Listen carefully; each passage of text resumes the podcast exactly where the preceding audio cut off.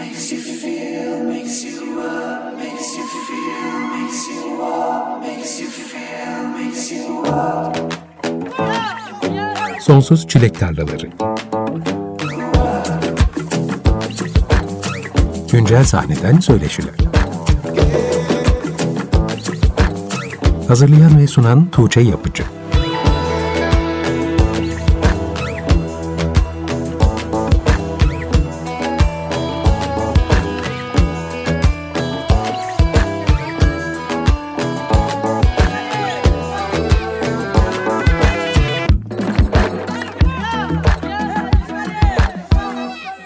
...95.0 Açık Radyo'da Sonsuz Çilek Tarlalarından herkese merhaba. Ben Tuğçe Yapıcı. İlk olarak Kalben'den Seni Özlerim parçasını dinledik. Kalben'in geçen yıl yayınlanan Kalp Hanım albümünde yer alan parçalardan biriydi.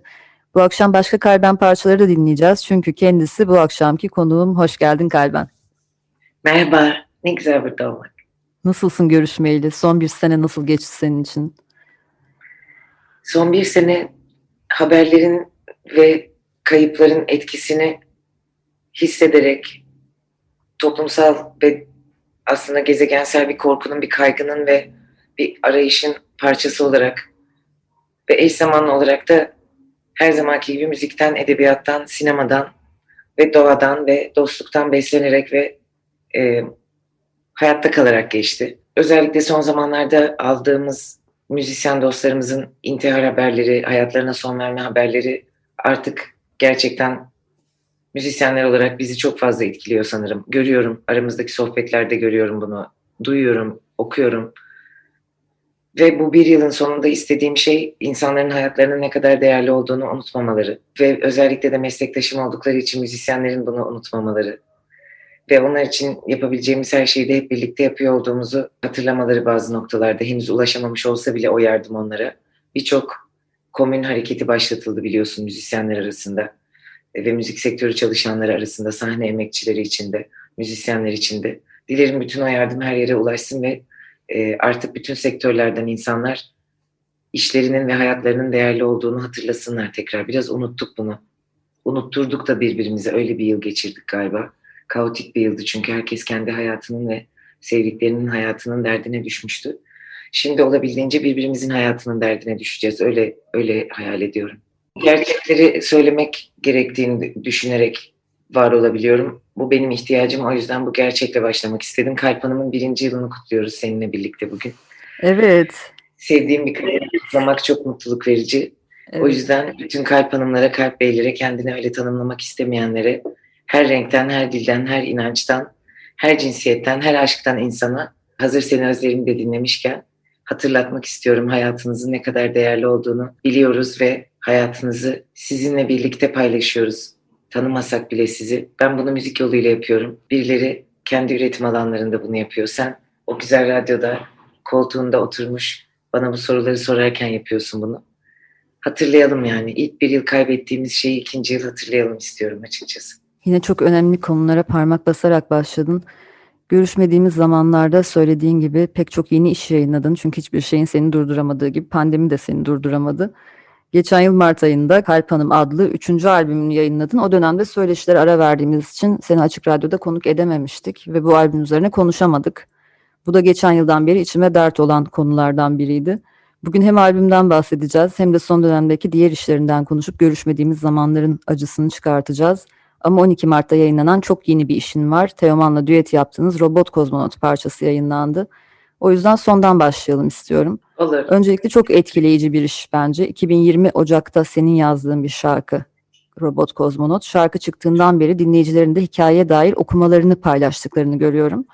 Adeta bir açık metin olduğu için dinleyicilerden çok yaratıcı okumalar geliyor şarkıya dair. Belki senin yazarken düşünmediğin anlamlar yüklüyorlar şarkıya. Ama Robot Kozmonot'u senin hangi hislerle yazdığını merak ediyorum. Dilersen oradan başlayalım. Robot Kozmonot'la ilgili söylediğin şey o kadar tatlı ki. Öyle güzel yorumlar okuyorum, o kadar güzel mesajlar alıyorum. Böyle bir alımlama insanı tekrar tekrar yaptığı şeye bağlıyor. Tekrar tekrar o işi birlikte ürettiği insanlara bağlıyor. Robot Kozmonot'un ses tasarımı ve düzenlemesi İlker Deliceoğlu'na ait. Sahnede de bir macera paylaşıyoruz. Yine sevgili Tuğrul Bafra sahnede birlikte olduğum müzisyen dostum gitarları çaldı. Sözü müziği bana ait ve canımız hepimizin büyük aşkı Teoman da gelip muhteşem sesini ve sanatçılığını ve o güzel şair sesini verdi bize. Ses sanayinde de vokallerimizi kaydettik. Bu şarkıyı yazarken henüz dünya içine kapanmamıştı. Henüz sürekli vaka sayısı takip etmiyorduk. Bir takım kaygılarımızla yüzleşmemiştik. Herkes yogayı ve meditasyonu öğrenmemişti henüz. Ama ben hayatımda bazı adımlar atmam gerektiğini fark etmiştim o zaman.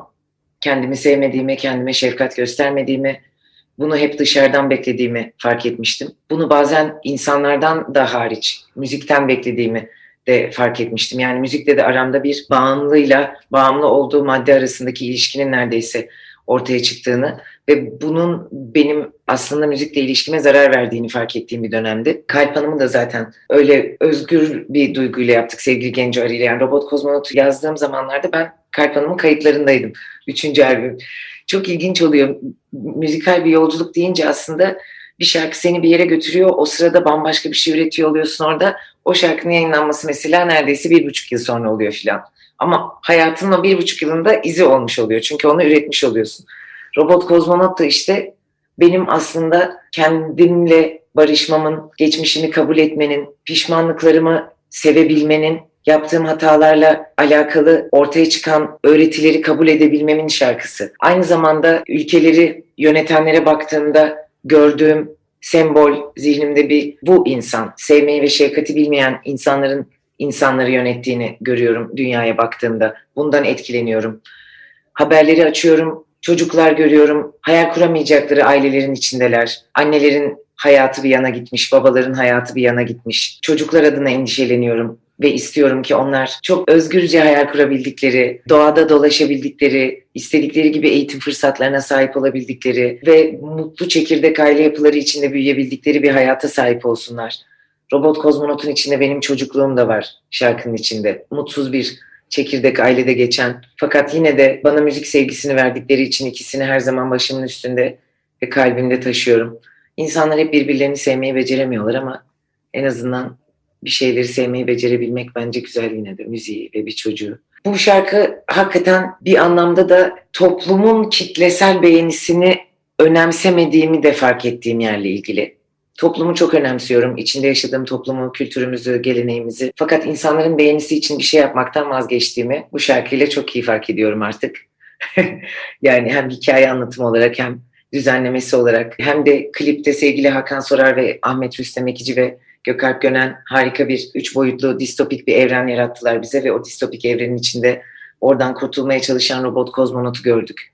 Onun çocukluğundan, gençliğinden odasını gördük, hayatının eşya parçalarını gördük. Herkesin o güzel yorumlarda fark ettiği bir takım küçük detayları gördük. Biz onları oralara hazine avı gibi bırakmıştık ve hakikaten de bu kliple bizi seven insanlarla o hazine avına birlikte çıktığımızı fark ediyoruz.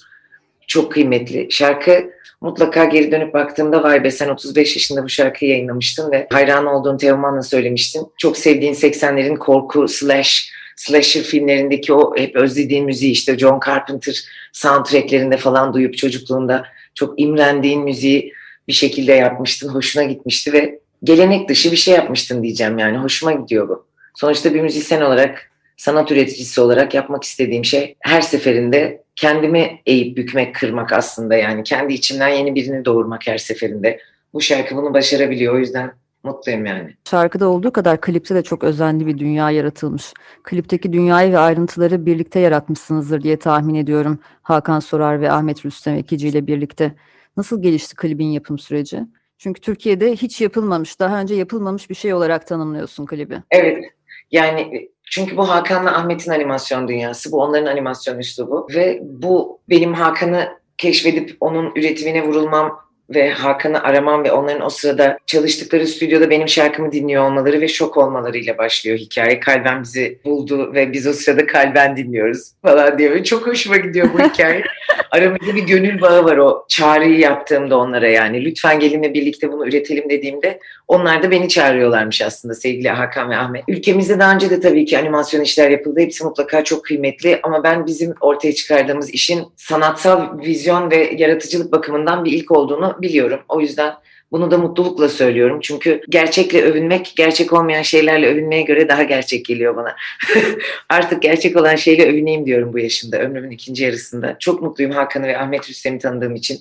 Beni yuvalarında ağırladıkları için sabahlara kadar renderler aldılar. 18 saat sürüyordu bir sahnenin renderını almaları. Çoğu fikir tamamen onlara ait. Ben sadece çok nadiren aralarda girip ceketin cebine ay çiçeği koyalım mı gibi şeyler söyledim sadece. Finali mesela, klibin finali muhteşem ve aklımdan geçen şeyi onlar yapmışlar finalde. Söylemeyeceğim spoiler olmasın izlemeyenlere diye ama izleyenler biliyorlar.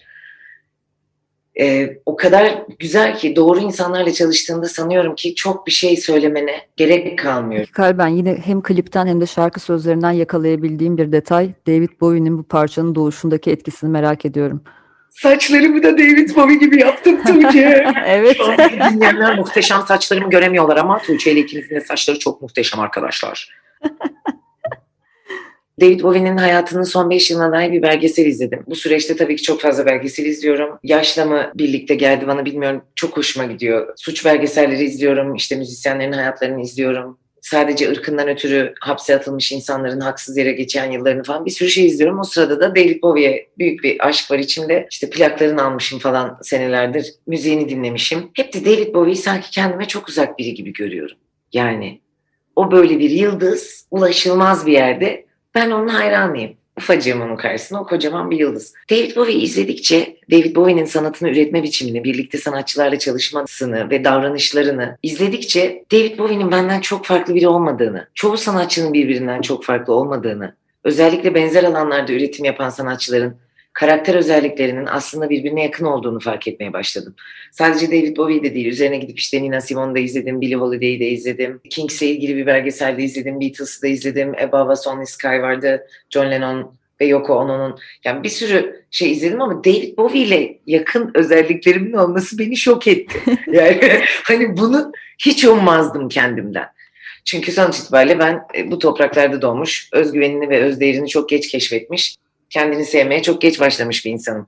Geç dememin sebebi de bu çocuk yaşta olsun dilerim herkes için. O yüzden yani daha 5 yaşındayken bile insanlar kendilerini sevsinler ve David Bowie ile aynı yerde görsünler isterim yani sonuçta. Ne gibi ortak özellikler gördün? Yazı yazmayı çok seviyor, müzikal ortaya çıkarmak istiyor. Benim de müzikal hayalim var. Görsel anlamda gidip böyle nerede bir henüz keşfedilmemiş sanatçı var onları gidiyor keşfetmeyi çok seviyor. Yetenekli bulduğu ama ünlü olmayan müzisyenlerle çalışmayı çok seviyor. Kendi sahnesinde birlikte çaldığı müzisyenlerle prodüksiyon yapmayı çok seviyor. Hani o kadar büyük bir yıldızdan dünyanın beklediği kalıpların içinde bir adam değil David Bowie. Kendini kadın ya da erkek olarak tanımlamayı da reddediyor mesela. Aşık oluyor İman'la 22 yıl birlikte de oluyor. Yani çok büyük bir dünya yıldızı, hep çapkınlık yapar falan diye bekliyoruz. Bayağı bildiğimiz müzik aşığı, sanat aşığı ve başka sanatçılarla da üretmeye ve çalışmaya aşık. Çok sade, çok mütevazi ve çok tatlı bir insan.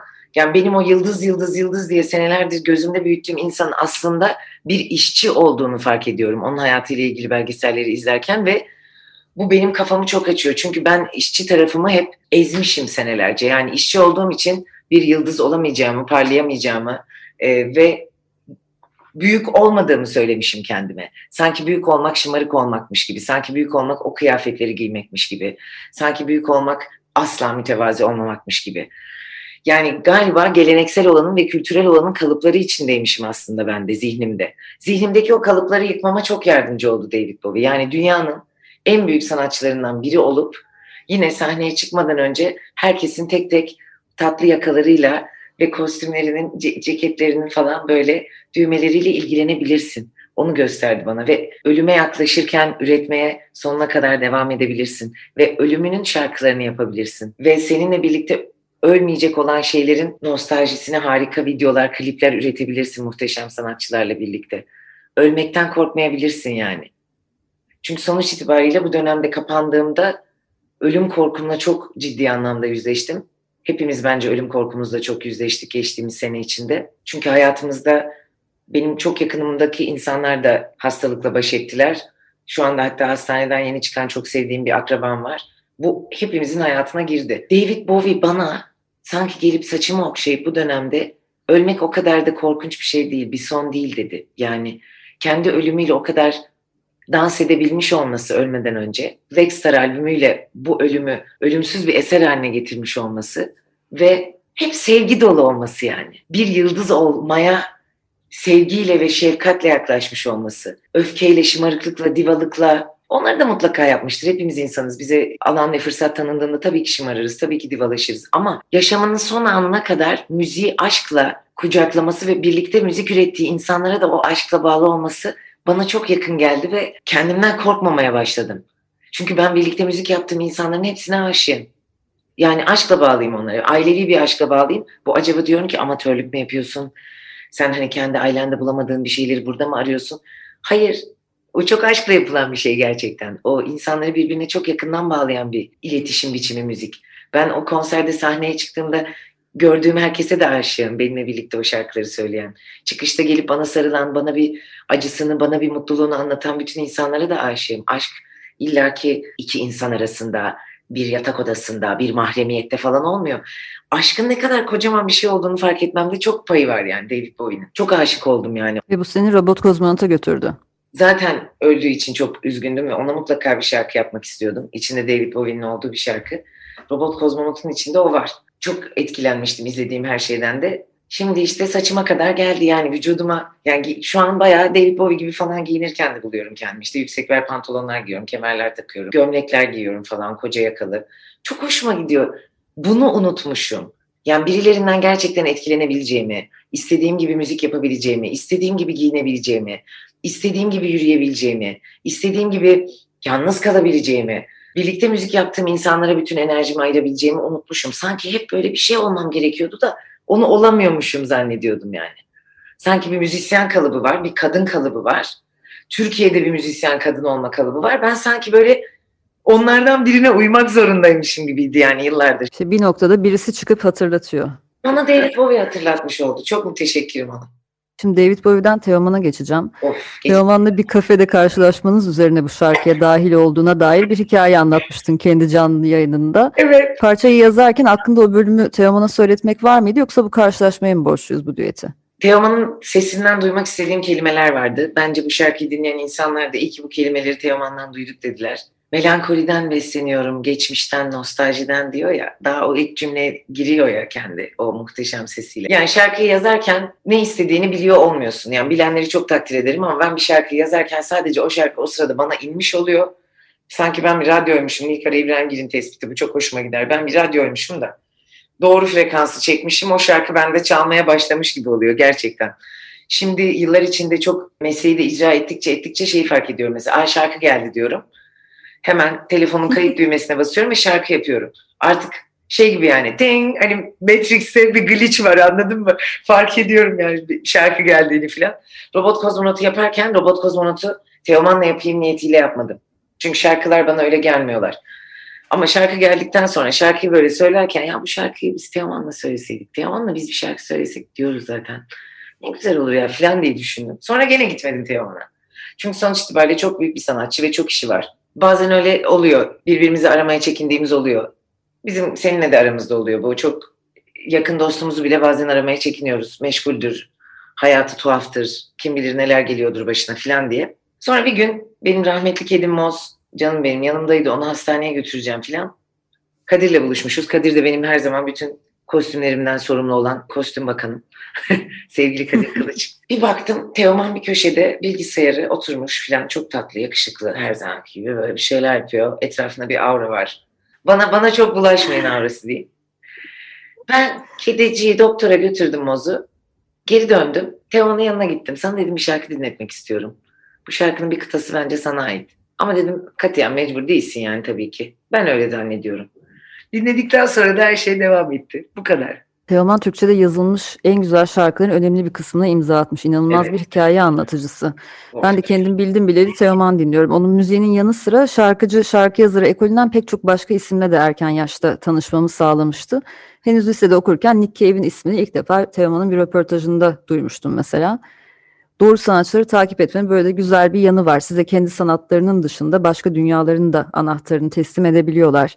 Seninle de yaşımız yakın olduğu için Teoman'ın senin için ne ifade ettiğini de merak ediyorum. Çünkü Robot Kozmonot'un çıktığı gün 14 yaşındaki Kalben mutlu diye bir paylaşım evet. Yaptığını görmüştüm. 14 yaşındaki Kalben ne hissediyordu o gün? İçimde bir genç kız çığlık atıyordu o gün. Çok mutlu. İnsanın yaptığı şeyle ilgili böyle hep güzel hislerle dolması ve söylenen en karanlık, en acımasız, en zalim lafa bile ya boş ver ya diye takılamadığı kadar bir mutlu olması falan çok tatlı. Yeni yeni öyle bir yerdeyim ve Teoman'ın muhteşem müzik yolculuğunun bir yerinde benim de olmam, onun da benim müzik yolculuğumun bir yerinde olması çok kıymetli. Şey gibi böyle hani 1920'lerde Fransa'da bir sokak varmış, bütün şairlerin, müzisyenlerin hep birlikte şiirler okudukları, şarkılar söyledikleri. Sonra bu garip akımının muhteşem şairleri işte Orhan Veliler, işte birinci yeniler, ikinci yeniler, yani sanatçıların birlik olma duyguları beni çok etkiliyor. Bu iki sanatçının, iki sanat üreticisinin birlik olmasından doğan bir iş Robot Kozmonot. Şey değil yani, sana çok büyük bir hit yazdım abi, gel bunu patlatıyoruz şurada falan değil. Hani bir hikaye var ve o hikayeyi seninle paylaşmak istiyorum. Çünkü onun da benzer yaraların olduğunu biliyorum. Onun da böyle bir hikaye anlatmaktan keyif alabileceğini hissediyorum. O çok kıymetli oluyor. Öteki türlü işler de yapılabiliyor. Onlar da çok güzel. Onların da anlamları var ama bana bu çok daha anlamlı geliyor ve ben Teoman'ın şarkı sözü yazımını, şarkı söyleyişini ve hep çok açık bir adam oluşunu çok severim. Yani Teoman romantik bir prens gibi davranmamıştır kadınların gönlünü çelmek için.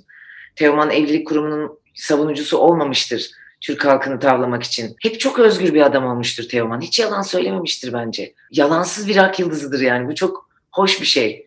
Ve hiçbir zaman da bir şeyi savunma zorundalığı da hissetmemiştir. Gerçek bir ak yıldızıdır bana göre.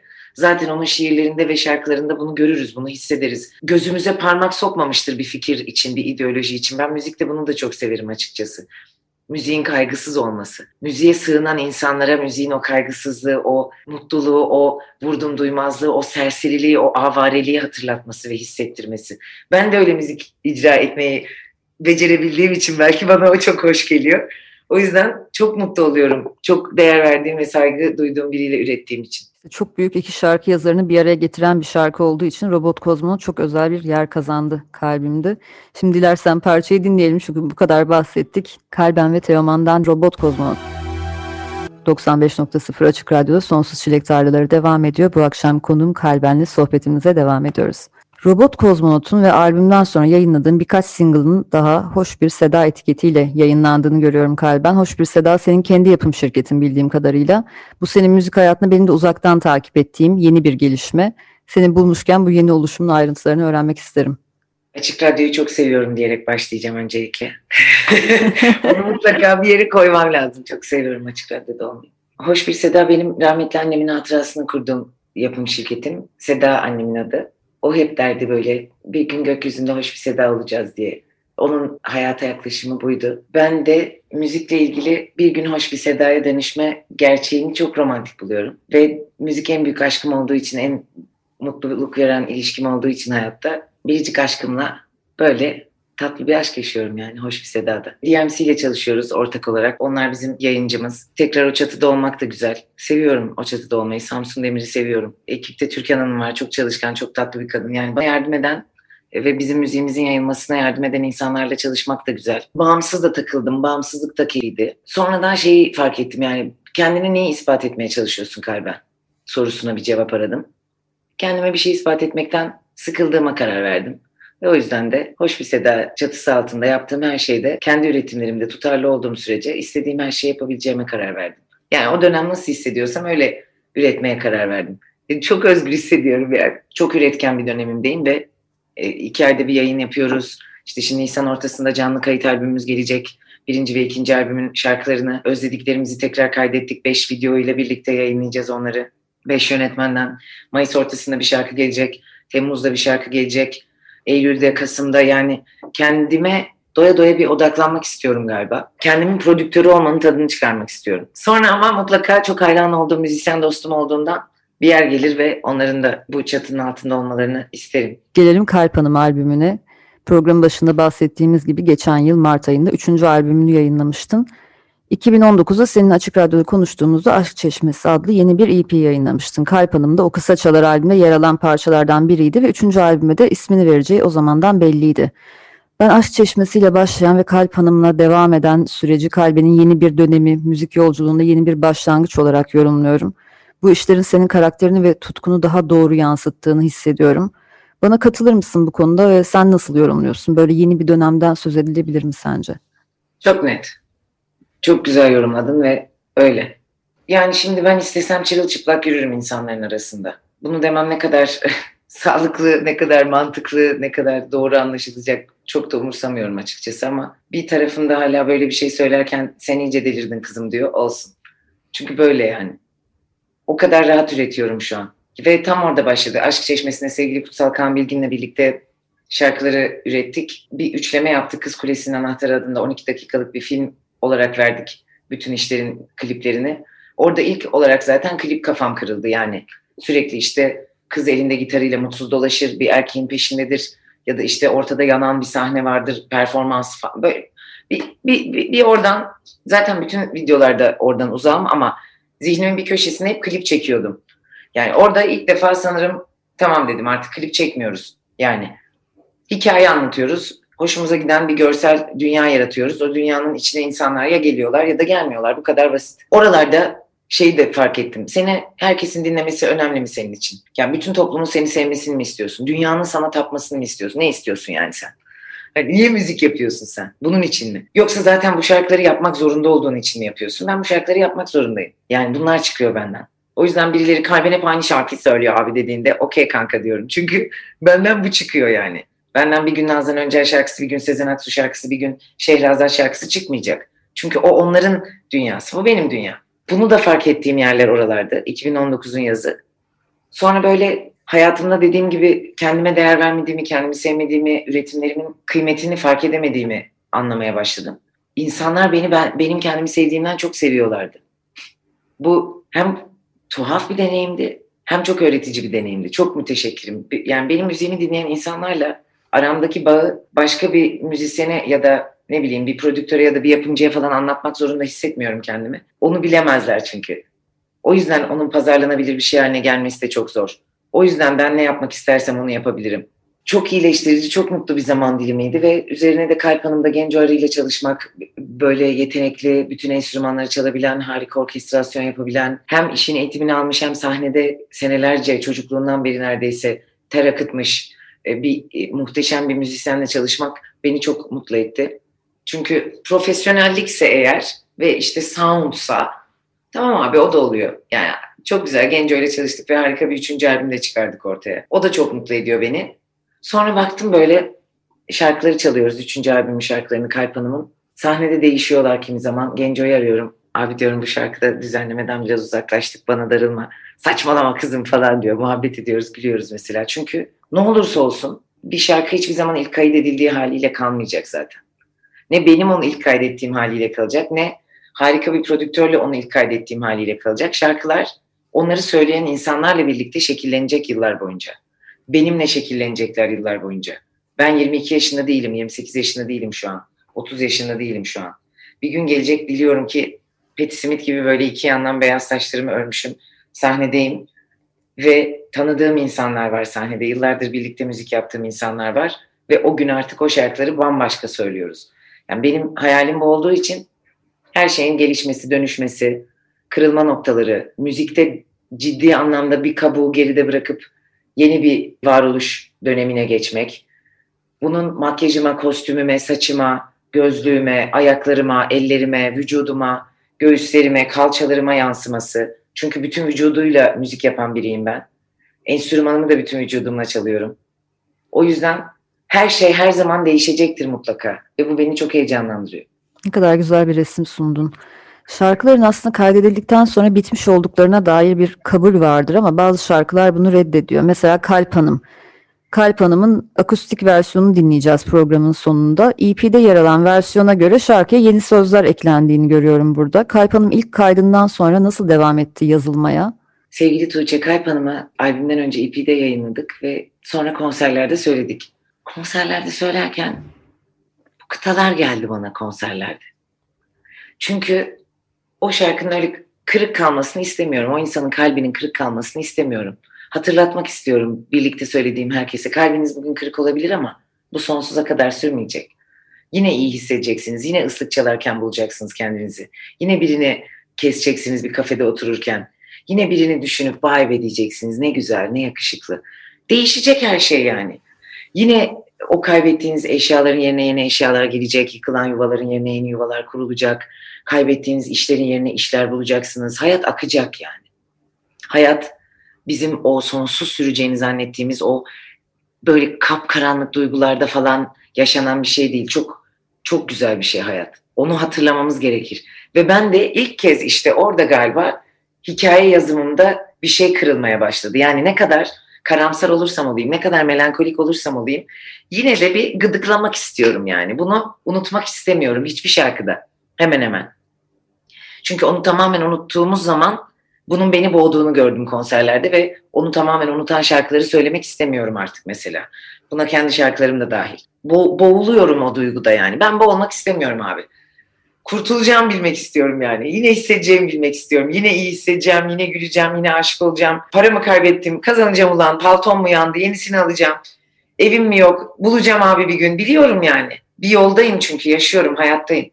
Ve bütün hayatta olmayanlar için yapacağım bunu aynı zamanda. Hani sevdiğim, özlediğim, başta annem olmak üzere. O yüzden Kalp Hanım konserlerde kendini o kitapları eklemeye başladı. Durduramıyorum karıyı. Kalp Hanım ekliyor, Kalp Hanım öyle diyecek. Kalp Hanım çok kalender, serseri, özgür. Hiçbir şey içmeye ihtiyacı yok Kalp Hanım'ın mesela.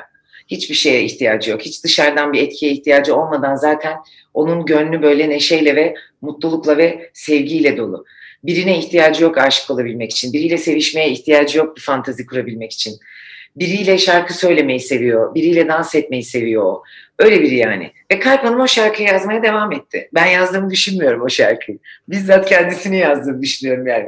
Biraz orada beni özgürleştiren bir ikinci bir insanın çıkması içimden, o da beni çok sevindiriyor yani.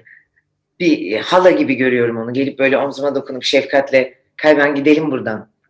Kalben kendimize bir bakalım aynada. Kalben gülümseyelim kendimize. Şarkı söyleyelim. Sevdiğimiz insanlarla üretelim. Önceliğimiz para, şöhret, onaylanmak olmasın. Nasıl üretmek istiyorsun? Tamam şimdi bağımsız yapalım. Tamam şimdi böyle bir şirketle anlaşalım. Tamam yarın böyle yapalım. Sen de birilerini çatının altına al. Yani büyümenin ilk adımı gibi geliyor bana Kalp Hanım. Ben yeni büyüyorum yani. Çocuğum bayağı hala. Öyle hissediyorum. Benim de yazıya dair hep hissettiğim bir şeyi söyledin aslında demin. Yazıların kendisini yazdığını düşünürüm. Mesela daha yazmak istesem de bazen son cümle çıkar kalemden ve artık ben bir şey yazamayacağım çünkü bu yazı bitti. Benim yapabileceğim bir şey yok diye hissediyorum o zaman. Şarkılar için de geçerli aynı şey. Kalp Hanım da kendisini yazmaya devam etti. Evet. Kim bilir bitti mi? Kalp Hanım'ın bittiğini ya da bitmediğini söylemek benim haddime değil, haklısın. Bilmiyorum. Kendisi karar veriyor. Gene neler yapacak ben de bilmiyorum.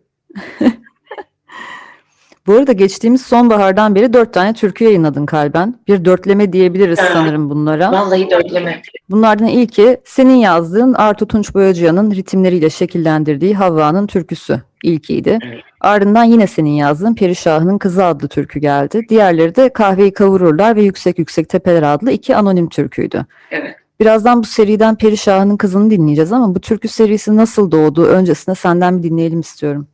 Müzisyenliğimde bazı seslere önyargılı olduğumu ve kör olduğumu ve sağır olduğumu fark ettim. Kendi kök seslerime, kendi toprağımın seslerine daha yakından bakmak, onları duymak istedim. Sonuç itibariyle herkesin tercih ettiği bir enstrüman ve o enstrümanın da ona açtığı bir ses dünyası oluyor. Ben gitar çaldığım için, işte klavye çaldığım için, melodika çaldığım için onlar beni Batı enstrümanları ve Batı sesleri ailesine daha yakın tutuyorlar. Yıllardır da ben hep o seslerin arasından bir şeyler üretirken buldum kendimi. Babamın sevdiği müzik diye de hep önyargılıydım. Türk sanat musikisine ve Türk folklorine, Türk halk müziğine. Babamla barıştıkça, babamı gerçekten babam olarak sevebildikçe, annemin eşi olarak değil ya da işte reklamlarda, filmlerde çizilen baba figürüyle arasındaki uçurumlara bakarak değil de benim babam, ben de onun kızıyım olarak sevebildikçe, o da insan, ben de insanım, hatalarımız var diyebildikçe babamın seslerine yakınlaşabilmeye başladım onu dinlediğim müziğe. Perişah'ın Kızı'nın çıkış noktası, kapakta da babam vardır, ben de ensesindeyim bebekliyim. Siz misiniz onlar? Biziz. Bilmiyorum.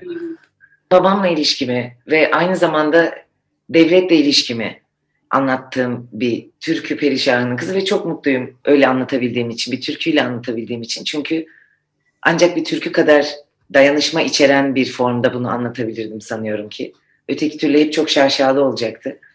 Gösterişsiz olması, sade olması benim çok hoşuma gidiyor. Sevgili İsmail Ergün çalıyor, divanıyla bize eşlik ediyor. Tek bir enstrüman, var. O da divan. O da çok hoşuma gidiyor. Sadece benim sesim ve divanın sesi var. Ve bana yıllarca acı vermiş bir şeyi öyle hikayelendirmek benim için çok onarıcı. Yani şu an babamla anlaşıyorum. Şu an babamla birbirimizle konuşabiliyoruz. Kavga edip küsebiliyoruz da. Bir süre hiç konuşmadığımız da oluyor. Gerçek bir insan ilişkisi var aramızda şimdi. Yani o türkü bana böyle bir şey hediye etti. O türküyü dinleyen herkesin hissettiği şeyleri hediye etti bana. O kadar güzel mesajlar aldım ki. Şimdilik bu türkü dörtlemesi bitti diyebiliriz herhalde, değil mi? Ben şu an o kadar ilginç bir noktadayım ki sesime ve gitarımla şarkı yapışıma işlemiş durumda. Yani artık onu o formda ele almama gerek yok çünkü kendi formumun içine işledi. Yani şimdi artık yeni yaptığım bestelerin bazılarında türküyü duyabiliyorum. Türkü dediğim şeyi. Öyle söylüyorum bazı yerlerini şarkının. Aa diyorum şimdi bu şarkının burası türkü mesela. Ve düzenlemelerde de o şekilde ilerliyoruz birlikte çalıştığım müzisyen dostlarımla. Yani şu anda ayırmaya ihtiyacım yok türküyü şarkıdan. Hepsi artık benim içimde bir araya gelmiş durumdalar ve içime işlemiş durumdalar. Bizi terk etmezler umarım hiçbir ses. Türkülerde mutlu kadınlar yok diye düşünüyorum bir zamandır. Özgür seven, davranan, öpüşen, ayrılan, düşünen, yaşayan kadınların türkülerinde yazar külliyata katarız bence demişsin. Ne güzel söylemişsin.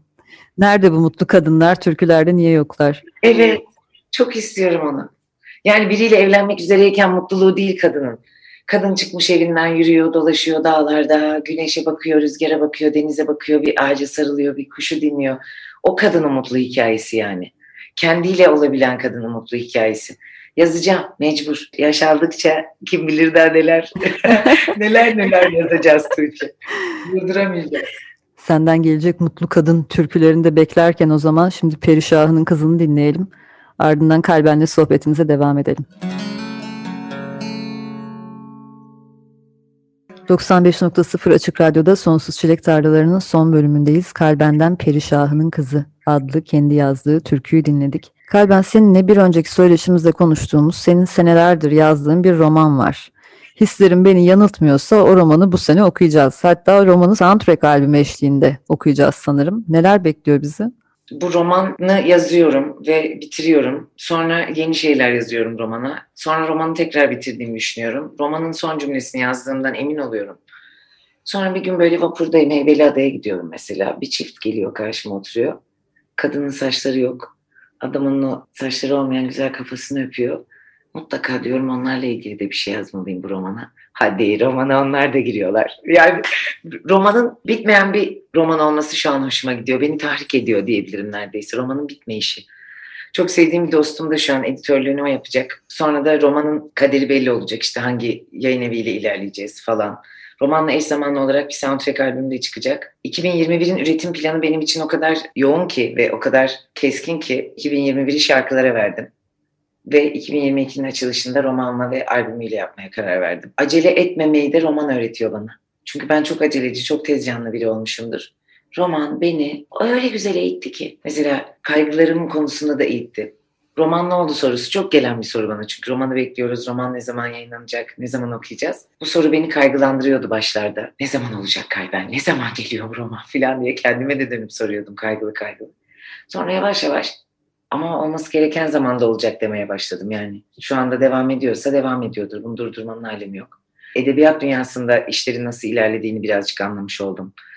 Orada da erkeklerin fikirlerinin ne kadar geçerli olduğunu ve kendi fikirlerim üzerinde ne kadar diretmem gerektiğini anlamış oldum mesela. Bu da çok hoşuma gitti. Bir şeyleri anlamadan girmiyorum yani bu sefer. Müzikte anlamadan girmiştim. Ama bu sefer biraz anlayarak, bilerek gireceğim için daha şanslı hissediyorum kendimi. Güvendiğim bir ekiple gireceğim. Kendi tarafımda bu beni mutlu ediyor. O yüzden roman geldiğinde gelmiş olacak yani. Ve 2022'nin Şubat'ıdır diye hayalim. Ama her yıl romana dair bir hayalim olduğu için çok da şey söylemek istemiyorum. Keskin bir şekilde bu böyle olacak, %100 olacak demek istemiyorum ama roman var yani. 300 sayfa yazmışım. Şimdi bu soruyu sorduğum için kötü hissettim kendimi. Çünkü bu soruların biraz baskı yaratabildiğini düşünüyorum, öyle mi? Şu an hiç yaratmıyor Tuğçe. Hele de sen sorduğunda hiç yaratmıyor. Çünkü yaptığım şeyi biliyorum. Bunu fark ettim hayatta. Yaptığın şeyi bildiğinde kaygılansan bile başın ağrımıyor. Yani kendine dönüp şey diyebiliyorsun. Ben yazdım mı? Yazdım. Elimde o sayfalar var mı? Var. Karakterlerimi tanıyor muyum? Evet. Onları daha iyi tanımam gerekirse onlara dair yeni şeyler yazabilir miyim? Evet. O zaman bu roman gerçek. Ha ben o romanı hiç yazmamış olsaydım, elimde hiç sayfalarım olmasaydı, Koda'yı, Kantante'yi, Kısmet'i tanımıyor olsaydık ya da şarkıları bitirmemiş olsaydım mesela albümdeki, çok paniklerdim ve çok kaygılanırdım. Şimdi ise var olan bir şeyi sadece ne zaman çıkaracağım içimden o belli değil. Peki son olarak nihayet bir konser haberi vereceğiz bugün. Programda konser haberi vermeye öylesine hasretim ki 7 Nisan'da Zorlu'da Beatles şarkıları çalacağınız bir konser olacak. Hatta hem online olarak izlenebilecek hem de sınırlı sayıda seyirci alınacak bir konser sanırım bu. Vallahi öyle ya. Yeah, you got that something I think you understand when I say that something I wanna hold your hand, I wanna hold your hand, I wanna hold your hand. Ya benim en sevdiğim Beatles şarkılarından biridir bu da. Değil mi? Ya o kadar izi var ki böyle ne zaman üzgünüm, ne zaman dargınım, ne zaman korkular içindeyim Beatles dinlerim ben. Bana o iyi gelir. Buna mutlaka birileri abi ya saçma çok klişe diyecektir. Ne güzel. O da Pink Floyd dinliyor çünkü. O da Led Zeppelin dinliyor çünkü. Herkesin bir öyle grubu var işte yani. Go to grubu diyorum ben ona. Zor durumlarda gittiğin grup. Müzisyen. Benim için o Beatles ve zor bir yerden geçiyorduk. Ekiple konser yapmayı, birlikte yolculuk yapmayı, diğer müzisyenlerin hayatlarını kazanabildiklerinden emin olmayı, herkesin sağlıklı olduğundan emin olmayı çok özledim sonuç itibariyle. O yüzden nereye gittim Tuğçe? Beatles'a gittim ve Beatles geliyoruz. Ve Sonsuz Çilek Tarlaları'nda ilk defa Beatles'tan bahsediyoruz. Seninle oldu. Çok mutluyum bunun için. Çok severim o şarkılarını. Beatles'ın 7 albümüne, 7 dönemine değineceğiniz bir konser olacak anladığım kadarıyla. Bütün dönemlerin içinden geçeceğiz. Harika bir sahne tasarımıyla muhtar bize destek oluyor. Çok güzel bir sahnemiz olacak. Kostümlerimiz Kadir Kılıç'a emanet. Sahnede kendi rock'n'roll dörtlümüzün dışında Nihal eskiden bizimle davuldaydı. Şimdi perküsyonla bize eşlik edecek Nihal Saruhan. Çok mutluyum. Yani ekibi çok özledim. Konseri çok özledim. 300 kişi bizi izleyecek. Birlikte dans edeceğiz. Şarkı söyleyeceğiz. Çok özledim. Heyecandan konsere bilet aldım. Konser bileti almayı da özledim çünkü. Hani konserine bilet aldım. Ben de konserime bilet aldım ve onu sevdiğim arkadaşlarıma gönderdim. Çünkü konsere dair her şeyi özledim. O yüzden hepsini deneyim etmek istiyorum 7 Nisan'da.